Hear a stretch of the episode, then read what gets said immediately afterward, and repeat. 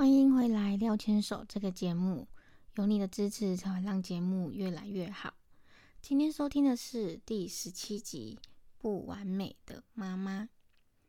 如果你是妈妈的角色的话，你有想要怎么样养育你的孩子呢？曾经我也是想要当一个 super mother，超级妈妈，当小孩子的后盾。但是我现在却只想当个不完美的妈妈。为什么呢？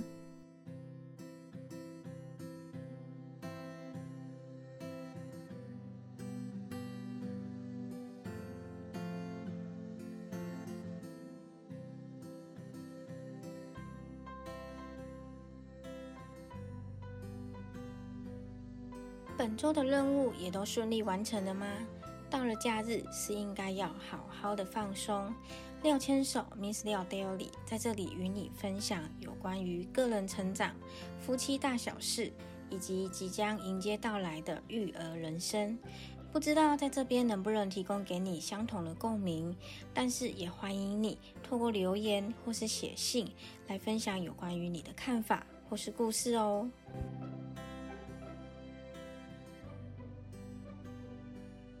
不完美的妈妈，还记得我们在第十四集分享今年的新愿望时谈到的不完美妈妈吗？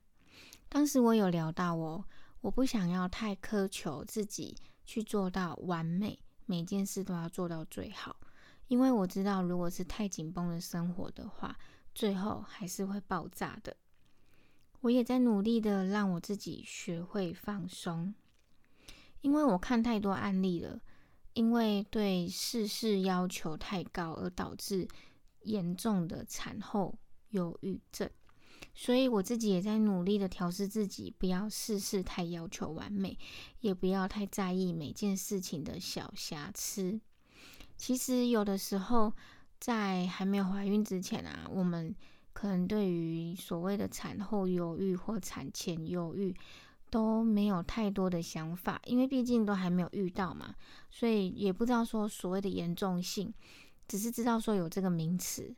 但是啊，在怀孕之后呢，在看很多文章分享的时候，才发现，其实有的时候对于某些事情，如果要求的太精致，或者是说要完美的话，就会容易可能会造成所谓的产前忧郁或者产后忧郁。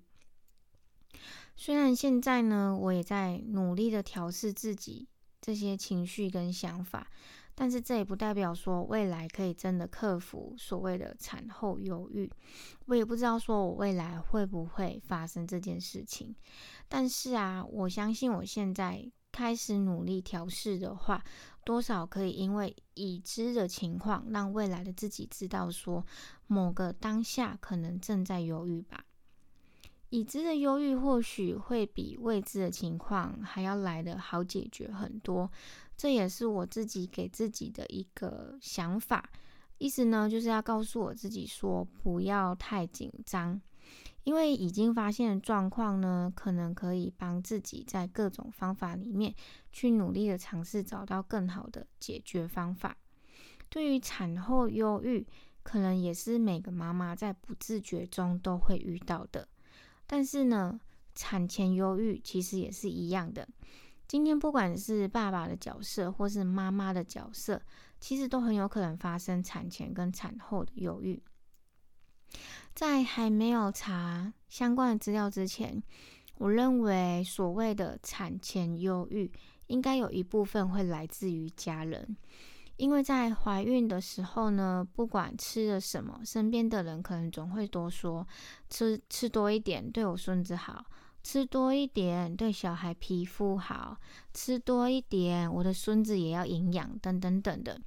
那爸爸可能最常听到就是说恭喜耶，要当爸爸了，要多赚一点钱，或者是说有些人就是会比较热心，会问说那你们以后要怎么过日子？就是说，你会买房子吗？你会买车子吗？之类的。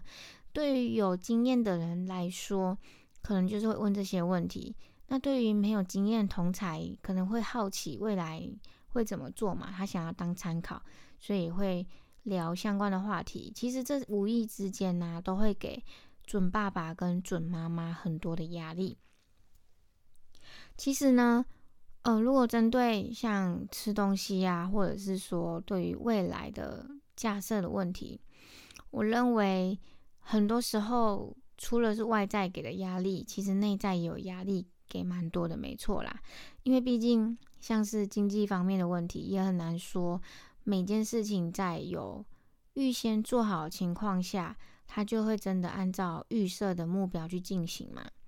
那对于吃的部分呢？其实本来孕妇本人就都会查资料，我相信只要是有怀孕的人，就算是第一次怀孕，就像我也一样，第一次怀孕之后会去注重说什么东西是可以吃的，什么东西是相对来说有营养的，或者是说你在做产检啊、喂教的时候，都会告知哪些食物是有益于孕期应该多吃的食物，只是说在吃饭的当下。多少因为孕期多少会带来一点不适嘛，所以可能有些孕妇在吃饭的时候，偏偏就是在那个时候吃不下。那有可能就是因为这些还蛮小的事情，那也有可能是因为当天的心情不好，或者是说当天是因为看到菜色看起来不好吃，所以孕妇呢就会吃不太下，那就是会有不想吃的。那如果说在吃饭的时候呢，就已经吃不下了，然后又听到，呃，来自于亲友的关心，怎么不多吃一点啊？你吃不下，可是我的孙子也要吃诶，等等等的。对于我们来说，虽然这是对我们好的话，但是真的有时候会有点刺耳，因为这些话在无形之中会给孕妇太多太多的压力了。嗯，会这么说呢，并不是说。亲友太急迫，又或者是说孕妇太脆弱，纯粹只是说在孕期期间，可能因为荷尔蒙的因素影响，可能因为当下真的不太舒服，所以才会吃不下，然后又听到一些比较刺激的话的时候，就会导致一些所谓的摩擦。所以有的时候啊，就会想的比较偏激，像有的时候我就会想说，如果未来我的小孩长得黑。难道真的是因为我不吃某些水果吗？如果说我的小孩长得不美丽，难道是因为我昨天没有吃到某道菜吗？这些所谓的刺激的言语啊，对于一般人来说可能真的不算什么，但是对于孕妇来说，小小的事情都有可能会是刺激，更何况是遇到嘲讽的字眼呢？对于产前的忧郁呢，我的认知是这个样子的。对于准爸爸来说，对于准妈妈来说，都会有一定的压力成分所去导致所谓的产前忧郁。这就是对对于某些事情就是特别在意，因为我们现在 focus 在怀孕的这件事情上，所以它所发散出去的相关议题就会造成所谓的压力来源。那产后的妈妈呢？我就是为了要避免我自己变得那么的忧郁，所以我才开始想说，我应该要当一个不完美的妈妈，凡事呢都不要太要求，也要让现在自己学会放下。从现在开始呢，要好好的训练自己，为的就是产后的自己。曾经呢，我在书上有看过一些分享，它的内容是说。生产之前，也就是怀孕期间，妈妈呢，她是一个公主，因为身边的人呢，都会多少有点宠爱你，他想要让你多吃一点啊，或者是他会关心你有没有特别想吃的东西。但是生产之后啊，妈妈就变成下人了，凡事都以孩子为主，身边的人第一个在乎的也都只是孩子，这样落差真的是还蛮大的。不过呢，其实我们自己也要有点释怀哦。虽然说，如果我们当单纯的只看这两句话，怀孕前、怀孕后、生产前、生产后的话，多少会觉得怎么会变这样，从天堂掉到地狱。但是如果我们好好去想一下我们过去的经历，如果我们看到路上或者是说亲戚有生小孩的话，我们也一样是先在乎小孩子啊。可是为什么会想在乎小孩子，而不是说顺便关心身边的妈妈呢？我在想，有可能其中一个原因是因为小孩子他是刚生出来的，然后他很可爱，所以他难免会成为大众的焦点。这个时候，并不是大家不关心妈妈，而是小孩子的可爱程度，还有就是说，因为他是新成员，所以大家多少会吸走他的目光。相对于妈妈来说，因为妈妈是已经认识很久的人，小孩子是刚生出来的，所以大家多少会比较注意他。这是我现在的看法啦，我也不知道说我生产之后会有什么不一样的想法，也许到时候我可以来跟你们更新一下我的思想，会不会真的有改变？但是啊，我认为不完美的妈妈也是一个还还蛮好的目标，因为身为妈妈这个角色，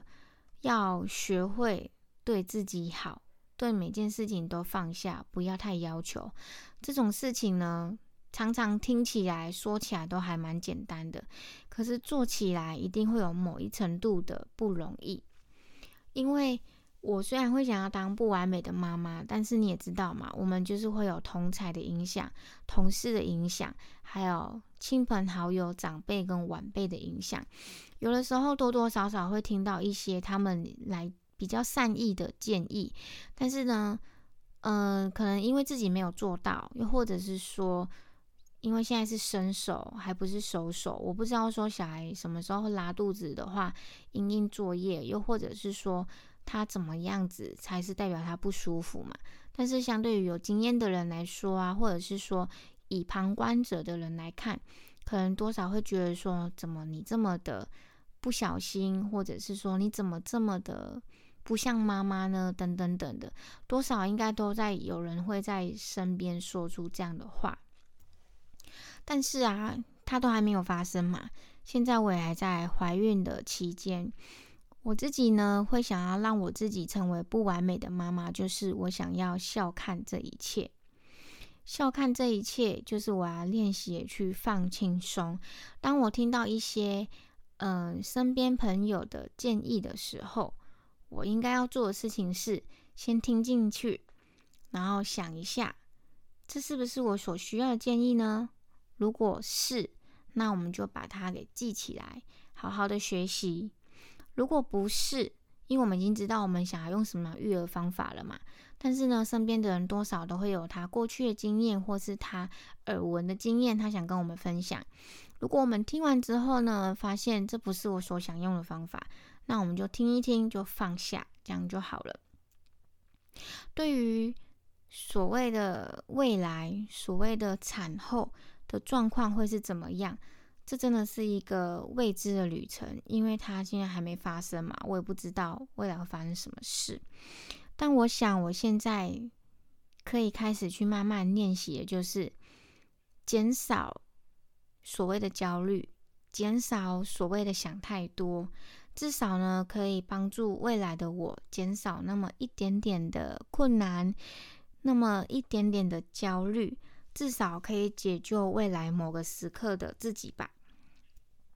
也许未来的某个时刻，我可能会突然想到，哦，这就是我在产前、生产前、怀孕的时候知道状况，然后它真的发生了。也许在心里面就默默的笑一笑就好了，祈勉自己呢，一定要当一个不完美的妈妈。这个不完美，并不是说什么事情都摆烂，什么事情就直接做不好。而是呢，从每件事情里面好好的学习，育儿也可以很快乐，也可以很轻松的吧。这是我对自己呢，对自己的一个小小的期待。